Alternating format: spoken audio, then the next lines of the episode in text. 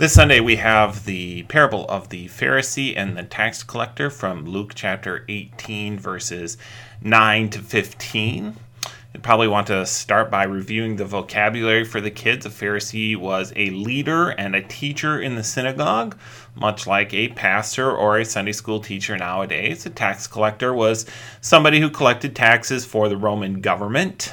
Nobody really likes it when someone shows up your door asking you for money, especially for taxes for the Roman government, which is why the Jewish people didn't really like the tax collector. You could maybe even ask the kids, which person do you think is more godly, the pastor or an IRS agent who shows up at your house asking for taxes?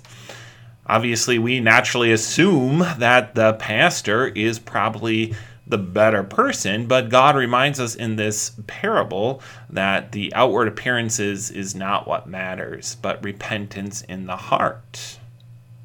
This parable is one of stark law and gospel.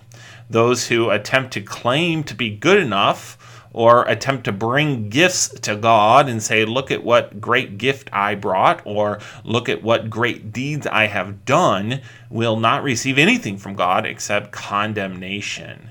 Those, however, who humble themselves and repent of their sins receive full forgiveness from Christ and have everlasting life. You could maybe introduce this lesson by asking the kids if I promise to bring you one gift, what is the one thing you would most like me to bring you? The kids will probably have different answers. Then you could go on to ask them, well, what do you think is the one gift that God wants us to bring more than any others? Hopefully, some of the kids might say repentant heart, some of them might say other things. See what they say. But obviously, the answer is that the one thing that God wants us to bring Him more than anything else is a repentant attitude. Or for the little kids, you could say the one thing God wants more than anything else is for us to tell Him, I am sorry. Psalm 51, verse 17, is a great one for this parable to summarize the lesson that we are to learn. The sacrifices of God are a broken spirit, a broken and a contrite heart. These, O God, you will not despise. And that passage, this is exactly what David is saying that the one thing God wants us to bring him more than anything else is a broken heart, a repentant heart, saying, I'm sorry. Another illustration that might help the kids is to ask them if you have a toothache and you lie to the dentist and pretend like there's nothing wrong, how can the dentist help you? Or if you're sick and you lie to your parents and the doctor and pretend like there is nothing wrong, then how can the doctor make you feel better? It's really important to be honest if you have a toothache or if you're sick so that the dentist and the doctor can help make you feel better. In the same way, when we come to God, it's very important to be honest about our sin so that God can fix, heal our sin. In this parable, the Pharisee lies to himself and pretends like there is nothing wrong. And for that reason, he leaves without being healed of his sin. But the tax collector admits his sin, and God joyfully heals him and sends him away cleansed and forgiven of his sin. Luke 18, verses 9 and 10. Also, he spoke this parable to some who trusted in themselves that they were righteous and despised others. Two men went up to the temple to pray, one a Pharisee and the other a tax collector. Some like to argue that this parable is about the Jews and the Gentiles, but notice that Luke is very clear whom Jesus was speaking to. He's not making a distinction between the Jews and the Gentiles, he, he's making a distinction between those who trust in themselves and those who admit and acknowledge their sin. Those who despise others and those who look on themselves and humble themselves and despise the sin in themselves. It's very easy to get into that way of thinking like, well, am I a Pharisee or am I a tax collector? Is this person a Pharisee or is this person a tax collector? But the truth is, there's not a person alive who isn't a Pharisee. Every one of us has that tendency in our heart to elevate ourselves and think, I'm better than that person over there. Just the same attitude that the Pharisee has. Any hint of looking down on somebody else and thinking I'm better than that person is the Pharisaical attitude that Jesus is talking about here. So when we ask the question, who is Jesus talking to? The answer is, he is talking to me. We should never ever say, oh, Jesus is talking to that person over there, because if we do that, we are exhibiting the same attitude as the Pharisee. There is not a person alive who is not a Pharisee. The question is, are we only a Pharisee, or are we also a tax collector?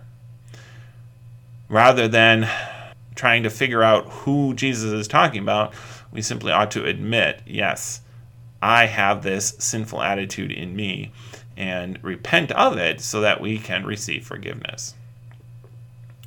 Verse 11 and 12 The Pharisee stood and prayed thus with himself God, I thank you that I am not like other men, extortioners, unjust, adulterers, or even as this tax collector. I fast twice a week, I give tithes of all that I possess. The Pharisee stood. This is sometimes pointed to as the first example of his attitude problem. However, it was common among the Jews to stand to pray. This is just the way that they prayed. And actually, we do that as well. In church, we stand to pray and to confess our sins and to say the Apostles' Creed. So the standing in and of itself doesn't really show anything other than this was the common way that the Jewish people prayed. Having said that, however, the text does seem to emphasize the attitude. He stood. He wasn't standing to pray in humility, but he was standing in pride. And he stood by himself, away from the other people. I'm not going to mix with this riffraff.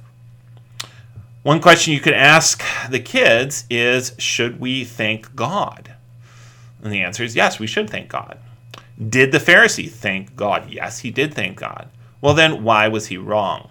And the answer, of course, is because he used his thanking of God to brag about himself. Even though he was thanking God, he was not being repentant. More important than thanking God is repentance. So we go back to our passage. The sacrifices of God are a broken and a contrite heart. Even though he was thanking God, he did not begin with repentance. And so whenever we pray, we also ought to begin with repentance, even as we begin the service with repentance. The tax collector, standing far off, would not so much as raise his eyes to heaven, but beat his breast, saying, God be merciful to me, a sinner. I tell you, this man went down to his house justified rather than the other. For everyone who exalts himself will be humbled, and he who humbles himself will be exalted. Standing afar off, you notice how the Pharisee and the tax collector are, in one sense, described in exactly the same way. They both stand, and they both stand alone. But the attitude is very different. The Pharisee stands apart from others because he thinks himself too good for others. The tax collector doesn't stand by himself, but stands away from others because he is not worthy to come near them. The Pharisee stands in arrogance with his head raised, the tax collector stands in shame with his head bowed. Even though the actions are the same, the attitude makes all the difference in the world. Jesus says, I tell you, this man went down to his house rather than the other. The tone, even of this final phrase of the parable, is very much legalistic, it's very much condemning. Jesus is condemning. Even, even the tone of this final phrase is condemning.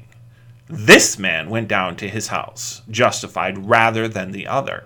It is spoken as law because Jesus is speaking to those who trust in themselves. And so, even though the content is pure gospel, this man who repented was justified. He went down to the house with his, his, his sins fully forgiven. Even though the content is gospel, still the tone comes, comes across very much as condemning because Jesus is speaking to those who will not humble himself. This, bar- this parable is spoken to the haughtiness of man's arrogant heart, and because of that, there is no hint of Christ's mercy or compassion in the tone of the parable. Christ condemns that arrogant heart that each and every one of us has in us. But even though the tone is law, uh, this arrogance needs to be condemned. Nevertheless, the content is full of God's mercy and grace. And that is emphatic. This man went down justified. Lay aside your pride and repent, and God will instantly shower upon you every grace and every blessing, especially the complete and total forgiveness of our sins. The Gospel of Luke is one that stresses what is sometimes called the great reversal. That is the message that we heard from the beginning of with John the Baptist that Jesus is that in Jesus' is coming he would bring down every mountain and lift up every valley. Those who think themselves great and powerful and who seem to be holy and righteous and higher than other men and in that in that arrogance think themselves better than other people, Jesus brings them down, humbles them before his law, reminding the greatest men that they are still sinners before God. Those who humble themselves, who are sorry for their sins, and are weighed down by the guilt of their sin, Jesus lifts them up and grants them free and full forgiveness. This parable, of course, brings out that same message very fully and very thoroughly. You could review with the kids by asking the following three questions What did the Pharisee bring to God?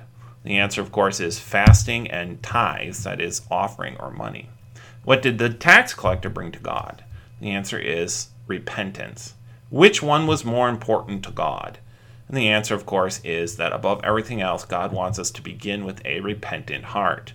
God is happy when we also bring tithes, bring offering to the church, but it has to begin with that repentant heart, and receiving His forgiveness is more important than what we bring to Him.